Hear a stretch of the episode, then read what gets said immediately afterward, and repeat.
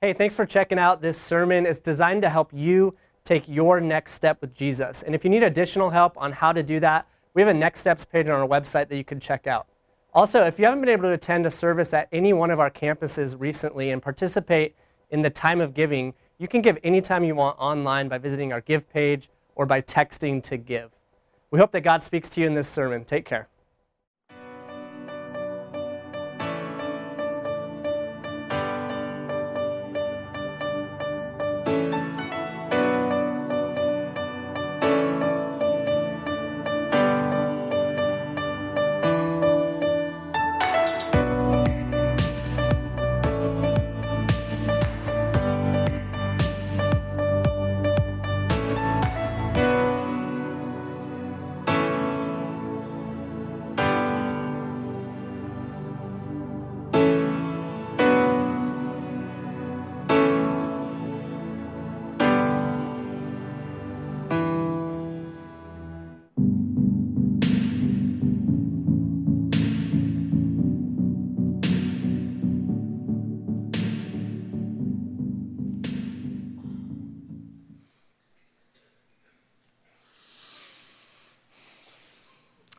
So, um, our God wants us to love Him with all our hearts. The first group of people to hear about that were these, this group of rescued slaves out of Egypt. Um, they had been slaves for 400 years, and they had been not serving Egyptian gods, but they didn't know our God. Our God hadn't. Uh, hadn't been very active in their lives. And, and Moses runs into him out in the wilderness, and God sends him back. And he says, Well, who, who are you? And, and, and, and God says, My name is I Exist. That's a cool name. Uh, I am. That's my name. And uh, Moses is like, All right, and what should I do? He goes, I want you to go back to Pharaoh, and I want you to just say, Let these people go. And Moses and Aaron go back to Pharaoh and they march into the palace there where Pharaoh had lived 40 years previous, or where Moses had lived 40 years previous. And he says, Our God says, let his people go. And Pharaoh says, Why would I do that? Your God is powerless before me. So our God, the I am, the I exist, basically in a 10 round smackdown with Pharaoh that ended up with Pharaoh drowning in the Red Sea. Rescued the people. And they're on the other side of the Red Sea, they're headed in the wilderness. So he's proved himself to be a rescuing God, all powerful. And then he proves himself to be a providing God. He, provides them water where, you know, in the wilderness, he provides them manna to eat. Uh, and uh, so he's a providing God. And then they arrive at Mount Sinai. And Sinai is rocking. It's smoking, it's, it's, it's, there's, there's, it's noisy. And Moses says, Do not touch that mountain. That's where God is right now. And the people are like, Don't worry, we weren't thinking about touching it. And they go, he, they go What are you going to do? He goes, I'm going to go up there by myself. And when I come back, I'm going to tell you what God wants from, from all of us as we, we set the boundaries for this new nation. So he's gone a long time, and when he came back, they said, Okay, what, what, is, what does he want? And Moses said, Well, he wants you to love him.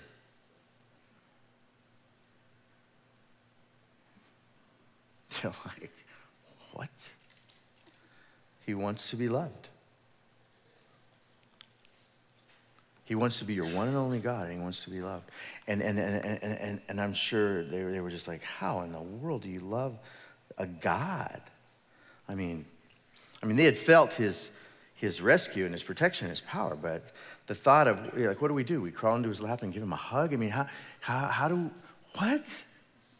And that really is astounding. Even to this day, as we think about it, we have this God who, who craves our love.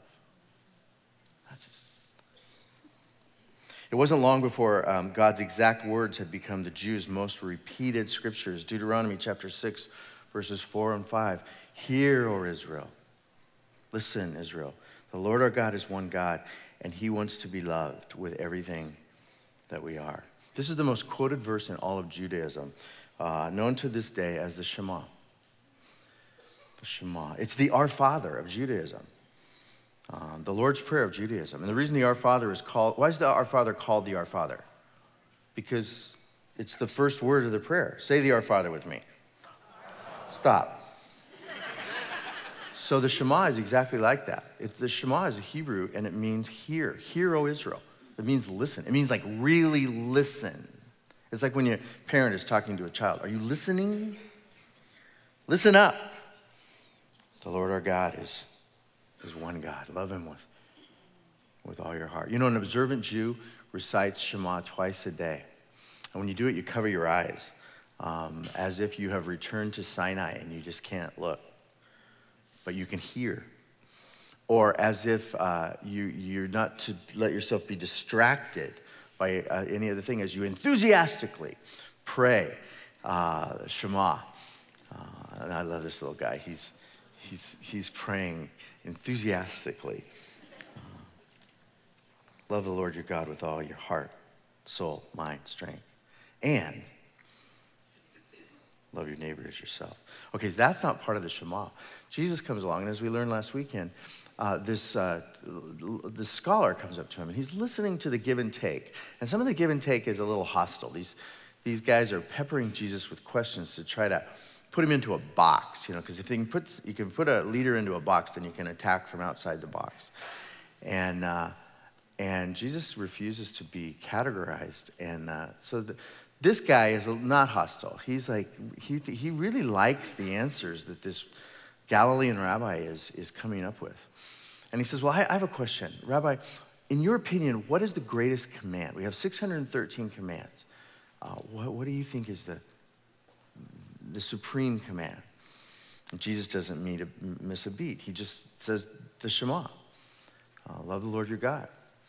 And, but then he says, But the other greatest command, which we'll get to in about a month, uh, is love your neighbor as much as you love yourself. Very simple. Very simple religion, Christianity. Very simple. Now, it doesn't, simple and easy are two different words, but uh, simple. And you know, it's not easy. I don't, I don't think the majority of people who see themselves as Christians today are even coming close to loving the Lord with all their heart or loving their neighbor as much as they love themselves. And it's not because they don't want to, it's just, it's really hard and we don't know exactly know how. Uh, how do you love God like He wants to be loved? And how do you love God with all your heart? Now, have you ever loved someone with all your heart? Yes or no? I mean, if you're sitting by your spouse, you, need, you needed to have said, oh, I still do, Pastor, I still do. All right. Have you ever been loved by someone where you know they love you with all their heart? You know, that was my experience. Um, and I just immediately thought of Brenda. Um, when she walked down that aisle toward me, uh, 1980, August 16th, Placerville, California, Federated Church, I knew she loved me with all her heart. And that was awesome. Uh, it was just the greatest feeling to be loved like that because I'm somewhat flawed.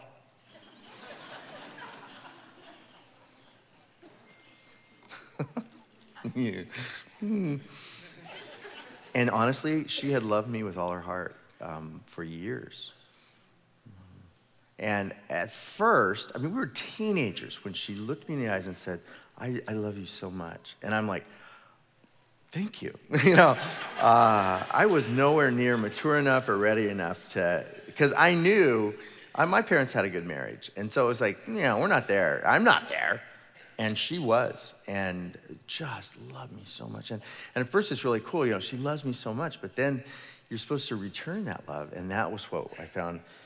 But we walked down the aisle, and even on the day we were married, I don't think, I don't know that I loved her with all my heart. I had these really warm, wonderful feelings, but it was years before. And then I don't know when I matured into that, but of, of course, it just came where I just love her with all my heart. I still do. We just did our 38th anniversary at one of our favorite places on earth, the Snake River, uh, Jackson, Wyoming, looking at the Tetons. And um, very romantic, actually. It's beautiful. but uh, to love her with all my heart. A few years after we were married, then we started having kids, and Andrew was born. And I discovered a new love, the love of a father for a child. And what was interesting with that love is with Brenda, it had to grow on me, and over years and years with Andrew, it was immediate. I mean, we're in that hospital, and I'm holding my son in my arms, and my love for him was immediate and with all my heart. To the point that I, I remember even thinking when Brenda was pregnant with Kevin, this is dangerous because I, don't, I won't be able to love this second child as much as I love this little guy. And then Kevin is born, and I'm like, okay, Andrew, be quiet. I'm holding my. Because I loved him with all my heart. Later, it occurred to me that God uses this, this to describe how he feels about us the love of a father for a child, the love of a husband for a wife. God speaks to the prophet Isaiah and says, As a bridegroom re- rejoices over a bride, that's how I feel about you. David writes in Psalm 103 As the father has compassion on his children, the Lord has compassion on you. The Apostle John says it was his idea first. This is love, not that we love God, but he loved us. So when we are finally loving him with all of our hearts, all we're doing is returning his love for us, which is with all of his heart. The relationship is his idea. He's the initiator, he's the pursuer. He's actually the one who teaches us how to love just by, by loving us. God's crazy about you. Turn to your neighbor and just tell him, God's crazy about me.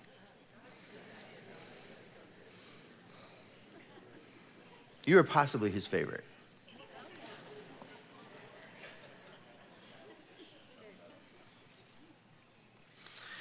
Have you ever had a friend who just had their first child and they just won't stop with the snaps and the videos and you, are tempted to unfriend them because all the pictures are the same? It's like you just sent me a picture of that kid 45 minutes ago and it's the same. You just sent me a video that's an average looking child doing average looking things. and they're like, you would never say that to them but because they, they, just feel like you have got to see the latest video of what they just did. They are taking a bath.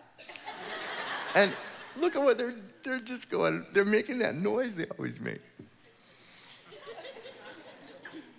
but that parent loves that kid with all their heart. Now, for those of us that have been raised by fathers who loved us like that, this is not an, a, a, difficult jump to think that God could love us that way. But I've, I've heard stories of some of, of some of your stories about you didn't have a dad like I had.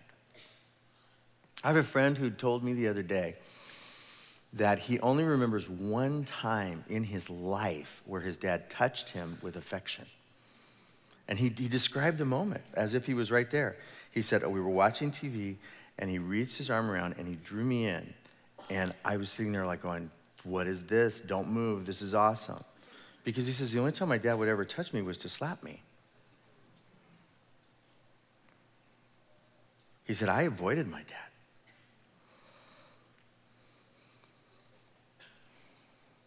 I mean, I've been blessed to receive Brenda's love, but some of you, when I talk about God loves you like a husband loves you, you're like, ah, could you get another metaphor going there, Pastor? My husband abandoned me. He belittled me, he abused me, and then he left.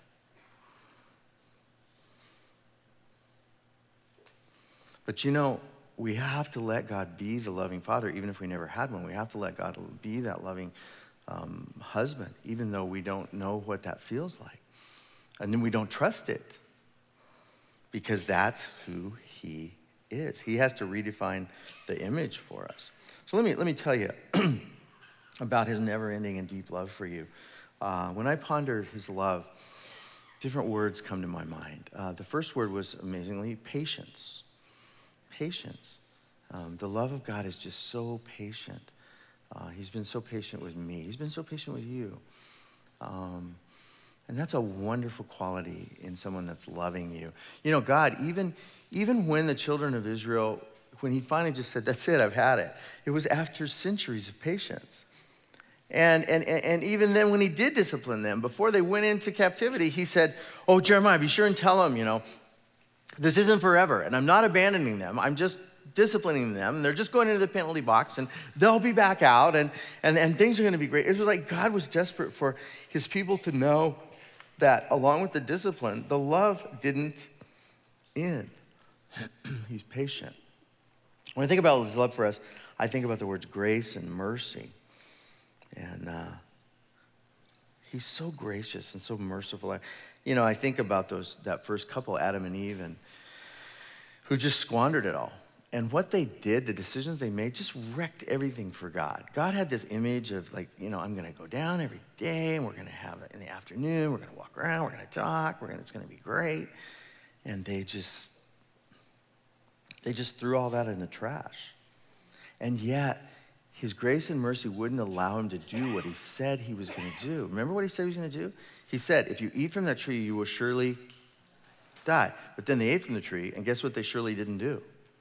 Because he just couldn't. He couldn't bring himself to do it because his grace and his mercy, uh, he still loved them. So he still provided for these rebellious brats, even though they had failed him so miserably. His love for us doesn't end in our rebellion.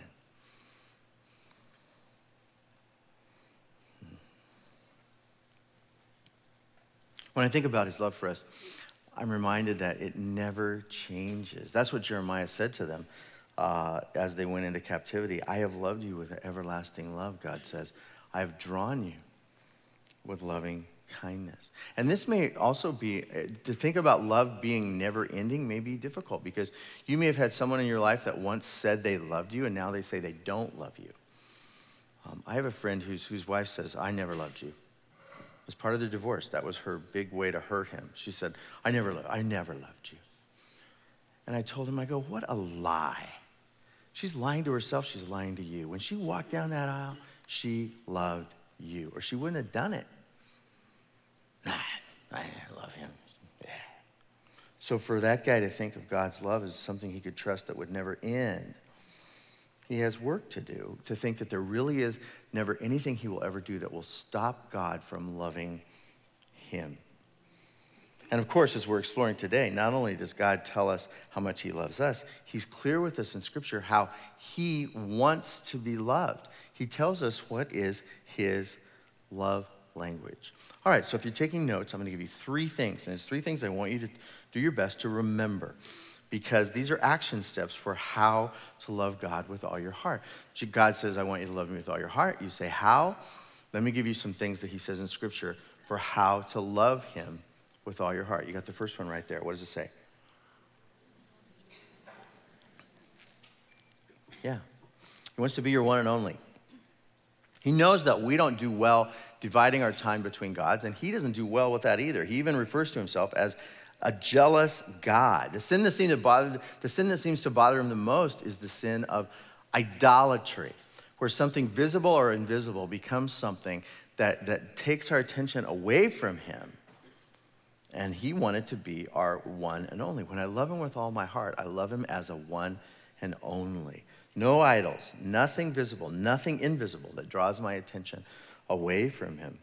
Uh, and if you wonder if you have any idols, you can just ask him because he's really he'd be really quick to start pointing those things out to you. Now once he points them out to you you have a decision to make because if, you didn't love it so much it wouldn't be an idol. So he'll say i'll tell you what an idol is what your idol is. And you're like i don't have any. He goes yeah your career is your idol. What? Yeah. That's your idol. You think about your career way more than you think about me. Well what? Yeah. Your, your material possessions are your idol that's why it's so hard for you to be generous because that's your God. Why would you give away pieces of your God? And boy, when God starts poking us in that way, we don't necessarily like it. You know, you can pray this really noble prayer in church, go, God, just reveal my idols to me. And then he does, and you're like, oh, well, not that.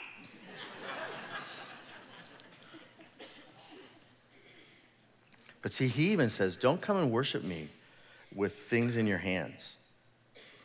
Don't, don't turn and worship me after you worship this other thing or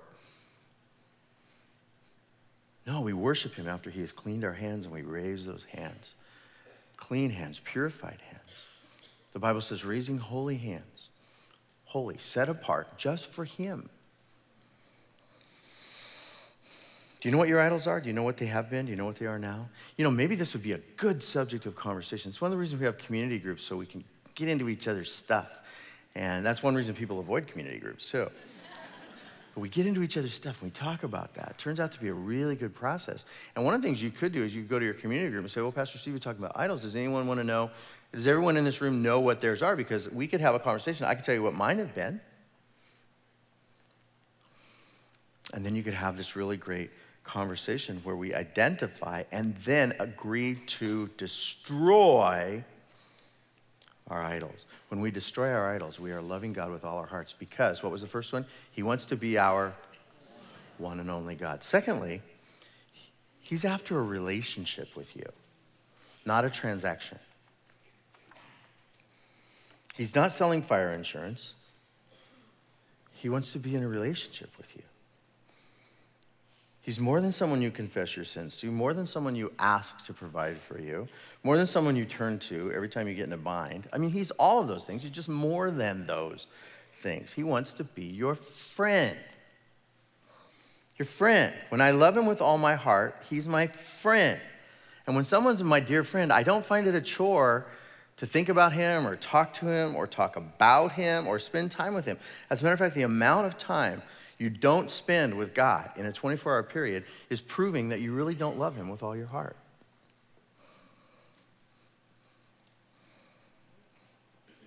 If I love Him with all my heart, I talk to Him all day. It's interesting because since I've been pondering this, I've been kind of tracking when is the first time in a day I talked to God. I can actually tell you because I'll look at the clock. The first time today I spoke to God was at 8:45 this morning 15 minutes before the service started. I had not spoken to God yet. Now, I'm not saying to feel, that to feel guilty or whatever. I'm just saying that now I'm tracking it. So then I talked to him again while we were worshiping, and I, I didn't just sing the songs, I actually talked to him. So I've actually talked to God now twice this morning. And I'll, I'll, I'll talk to him again soon because I want he and I to be friends. It's so much more than me just starting the day, reading a page in a devotional, saying a prayer, and then getting on with my day. It's Him taking me through my day and making it His day too. You're like, well, God, don't you have anything to, better to do than to be with me? He's like, no, I love you with all my heart. Why, why would I not want to be with you? I'm into this for the relationship. That's why Jesus came instead of God just sending a book. And when he came, he stayed for 33 years instead of a 33 minute transa- transaction where he forgave us of our sins and died on a cross. No, he came to live with us. Why? He just wanted to hang out with us knuckleheads and, and, and, and be human. That's powerful. So, what are the first two things? He wants to be your, and then he also is after a, oh, you're getting it. You're going to remember this. If I run into you Wednesday, I'll bet you'll remember this. What's the third one? The third one is this he wants you to trust him, he wants you to obey him. That's actually three and four, but I thought you could only remember three things, so I lumped them together. Plus, they also kind of go together. The old saints used to sing a song Trust and obey, for there's no other way to be happy in Jesus but to trust and obey. You know, those old songs are simple for a reason. You can remember them. And they were onto something. Trust and obedience go hand in hand. And you know what? When we don't trust God, it hurts his feelings. Ask any dad. When you actually know how to do something and your kid needs to learn how to do something and you try to teach them how to do something, but after you go to the trouble of teaching them how to do something, they Google it anyway. You're like, well, why was I even helping you? Well, I was just, you know, I was just, you know, no, you know, trust me. And it hurts your feelings. It's not that you're mad, it's that you're hurt. And when they don't obey you, you're actually more hurt than mad because those rules you set, you didn't just set those because you like setting rules or enforcing them, because that's a pain in the butt. Parenting is hard. So you didn't just set a bunch of rules because you love them. You set rules because that's like a guardrail on a mountain pass. You want your kid to thrive, but they, they can't jump the guardrail. And that's how God is with us. He wants us to trust Him, He wants us to obey Him.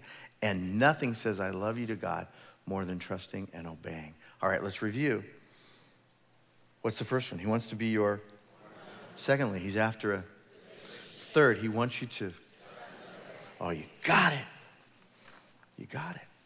So here's the deal. You say, Oh, how do I love the Lord God with all my heart? I just gave you an assignment that'll take you between now and Christmas to even just barely dip your toes into. To say, God, I, I want to love you with all my heart. How am I going to do that? He says, Well, let's talk about the idols in your life and let's make me your one and only. That's going to take a while. Then, while we're doing that, uh, let's, let's make sure we talk a lot during the day. Let's have a relationship. And then as we're doing that, I'm gonna, I'm gonna give you instructions in scripture and even just in things people show you, and even just, I'm just gonna tell you in your brain. But I want you to trust what you're hearing, and I want you to obey my voice the first time I said it, because delayed obedience is disobedience. So I want you to stop delaying obedience, and then I am going to feel loved. All right, let's change the, let's kind of shift gears a little bit because there are these seasons in our life where even though we're actually doing all those things, we feel far from God. Have you ever felt far from God? I mean, there's even people who came to church today because you feel far from God. And there's, there, are, there are things that happen in life that are normal things, usually not such good things, that cause us to feel far from God. Let's address some of those things. Uh, I have a friend whose mother uh, passed away a few months ago. And we were talking about this sermon. He goes, Well, you know, I, I am just now starting to feel a little bit closer to God since my mom passed. And I go, Really, what happened?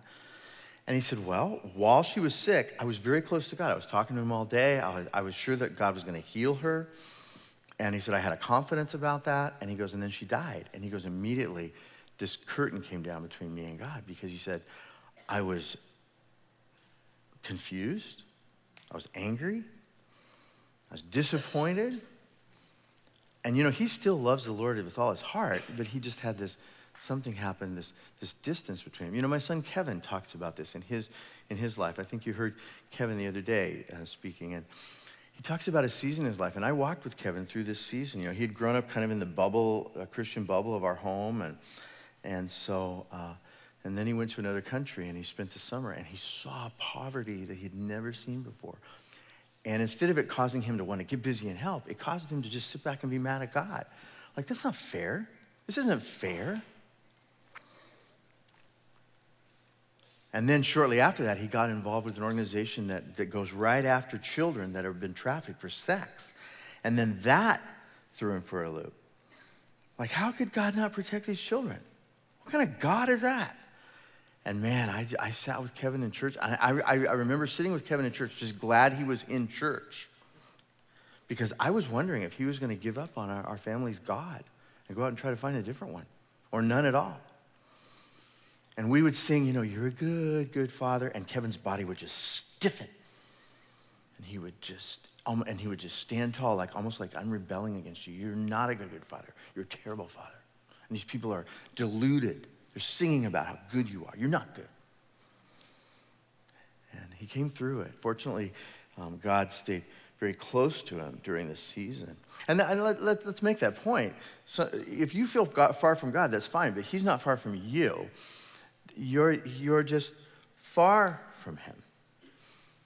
Your broken heart has created a boundary, you know, but, but, but uh, David writes in the Psalms, he's still close to, to the brokenhearted. He's especially close to the brokenhearted. He saves those who are crushed in spirit. Last night I was preaching this and I looked down about the fifth row. There was a woman that started weeping when I, she read the scripture. I knew something was up. She came to me after the service. She said, My 19 year old son died three weeks ago. I'm crushed. He took me with him. I'm dead, she said. I'm brokenhearted. I go, Yeah, but you're here. She goes, Yeah, that's about all I can say. I'm here. But it was so, I mean, I didn't have any easy words for her because she's basically been ripped off and God allowed it. She said, I don't even know if he's in heaven. I go, Well, let's not worry about that. Let's, let's get you and God talking again. We just stood there and we both cried. Jesus was close to the brokenhearted, crushed in spirit. Maybe you've been crushed in spirit. Hmm. Maybe that's the only part of this sermon that you're supposed to hear today, that, he, that he's still close to you. Even though He allowed you to be broken hearted. Maybe even right now you want to whisper to Him, That's me. I'm crushed, broken. Now, there's other times we feel far from God because we're rebelling from God and we're doing things either secretly or publicly that we know are not are on the naughty list. And you know, we're like, yeah, but I love you, Lord. And he's like, no, we're not doing that today. We got to go back to your behaviors. Oh, but I love you. No.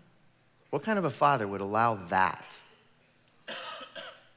You need to repent. And that's why you feel far from God. And you're like, well, I just don't feel as close to God as I used to. Well, I wonder why. Uh, and I think some of us need to evaluate even what has crept back into our lives that at one point we said, that's a behavior I'm not going to do. And that's why you feel far from God. It's just that. Hmm. Maybe you're far from God because you stopped doing what Solomon says guarding your heart. Guarding your heart. Your heart needs to be guarded, you know. Uh, here's how he says it guard your heart above all else, because it is the wellspring of life. Now, the word wellspring is not one we use that often, so it's something we need to think about. And it's hard for us to think about because it's about water flowing. And, and, and in our houses, water flows through our house. We have all these different places where you can go in the house to get water, but it didn't used to be that way. It used to be you would go out to the well. And actually, you wouldn't even build a house until there was either a well or a river nearby because you're not going to be able to survive. And so you, you dig a well and you go, okay, and we'll build the house right over there. And then you would come out and get the water and, and, and, but you have to guard that well because uh, things can fall into it, uh, it can collapse, it can, uh, and, and, and, and Solomon says, your heart's like that. You have to guard your heart as if, as if it's a really important source of everything that you say and do. Neglecting your heart leaves it vulnerable. And, uh, and if you're going to if you're going to try to love the Lord your God with all your heart, you got to keep that heart healthy. Now, more on that next weekend because we're going to talk about soul care. And one of the reasons people have such a dysfunctional relationship with God is because their own soul is not in good shape. And we'll, but we'll talk about loving God with all our soul next weekend. And, and I think the last thing I want to say is, is one of the, the, the, the ways that you, you, maybe even you used to love the Lord with all your heart, but now you don't, is that you've just gotten distracted.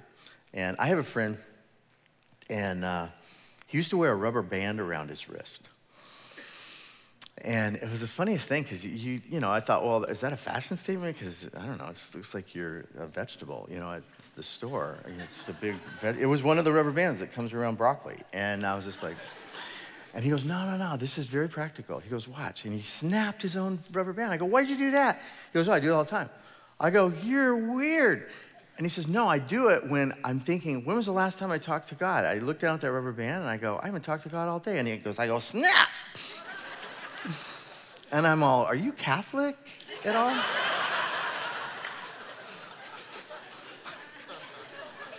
you know? I mean, Protestants feel far from God and they blame God. Catholics feel far from God and they're like,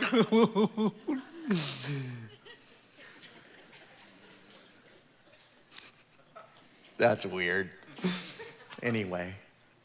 He goes, yeah. And so, and then while it's stinging, I go, hey, God, I just realized I hadn't talked to you for like 24 hours. And he said, I did that. And the more I would do it, it got to the point where I could just look at it and I would go, hey, God.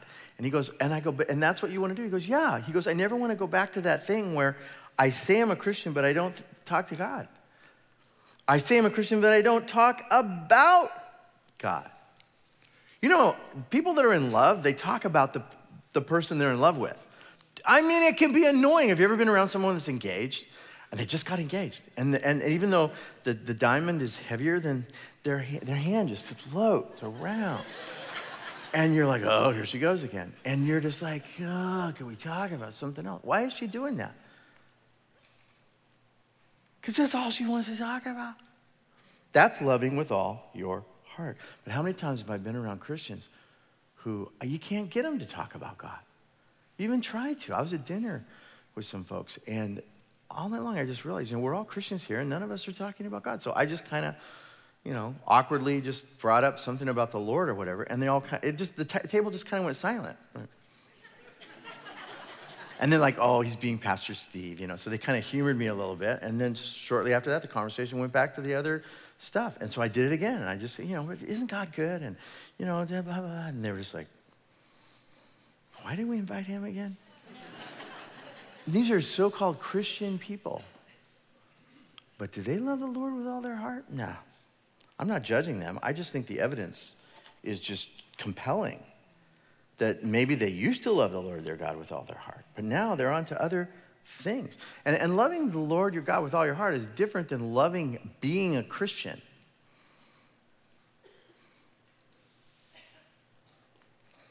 You can love doing Christian things and not doing non Christian things, and you can love hanging out with Christian people, but still not love the Lord. You could even love all the things that God is doing in you, but still you talk about yourself all the time.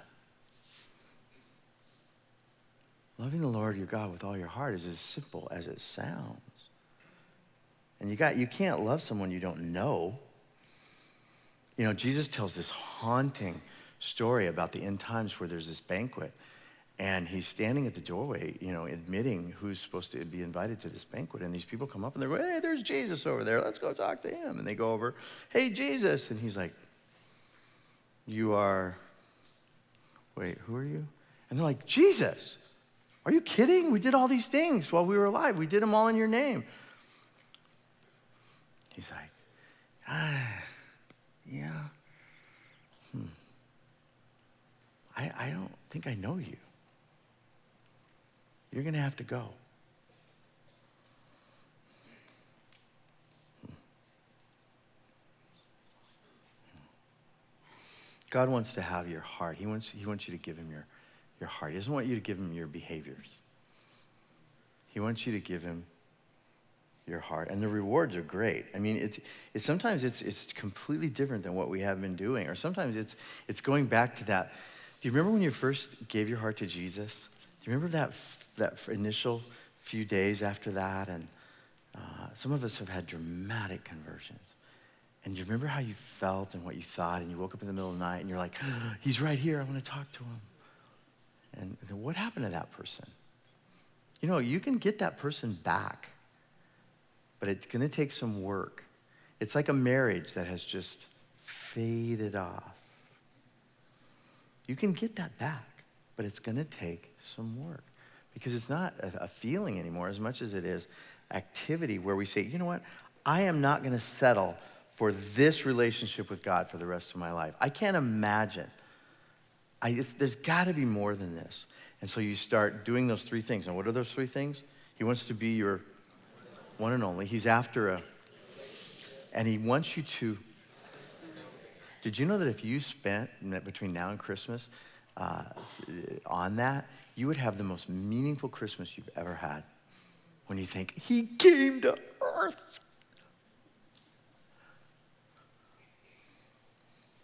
You know, as I prepared these thoughts, you can imagine I've been searching my own heart lately, asking myself, do I love you with all my heart? And it started, it, at first it felt like a big guilt trip. No, you don't, you know, but that wasn't God talking. That was my third grade Sunday school teacher. Nobody liked her. Um,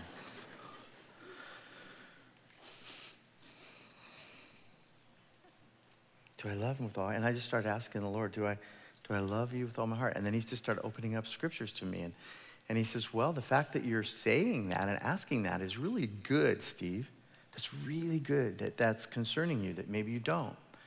And because uh, Jesus said, Out of the overflow of the heart, the mouth speaks. And the fact that you're saying that is such a good thing. So stop making yourself feel guilty and just enter back into this intimate relationship uh, with me that evidences itself to the point where other people kind of go, wow, you know, he's kind of over the top in love with God. There was this lady that was over the top in love with God. She showed up at a dinner uninvited. Uh, Luke chapter 7, uh, this, this Pharisee just really loved Jesus. He thought he was a great guy. His name was Simon. And he invited Jesus over for dinner. He invited all his Pharisee friends over. They had dinner with this rabbi. And, uh, and when you, back then, you invite somebody over for dinner, that means a lot. And, uh, but then this lady walks in that they all knew who she was. It wasn't that big of a village. And they knew she wasn't the kind of lady that should be touching uh, a man of the cloth. And yet, here's this lady, and she's just all over Jesus. And she's crying, and her tears are, are, are falling down on Jesus' feet. And then she's like, oh, and she's, uh, but she's completely ignoring everyone else. And she lets down her hair, and she wipes his feet, and she gets this jar of perfume, and she dumps it on him. And, and these guys are like, whoa, whoa. And they were not having it. And you know, Jesus looked at him and he said, Simon, I have a, uh, I, I want to tell you a story. There was a man, and, he, and two people owed him money. And one person owed him 50 bucks. And the other person owed him 50,000 bucks. And the man said, I forgive you both. Now, Simon, I got a question for you. Which one of those two people loved that man the most? And they go, Well, I suppose the guy, $50,000 guy. Exactly. Exactly. He says, So I came in here and you didn't anoint my feet, and she's done nothing but anoint my feet. I came in here and you didn't cry because you were so happy to see me. She's done nothing but cry. I came in here and you didn't wipe my feet with a towel. She wiped my feet with her hair. You know why, Simon? Why, Lord? Because she owed me 50,000 bucks. And you think you owe me, owe me 50 bucks. And that's the problem between me and you. Then he looked at the lady and he said, Your sins are forgiven. Go in peace. And I can imagine what went through Simon's mind. Hey, what about my sins, Lord? You know, I invited you over for dinner. We went through all this trouble. And Jesus is like, You don't think you have any sins.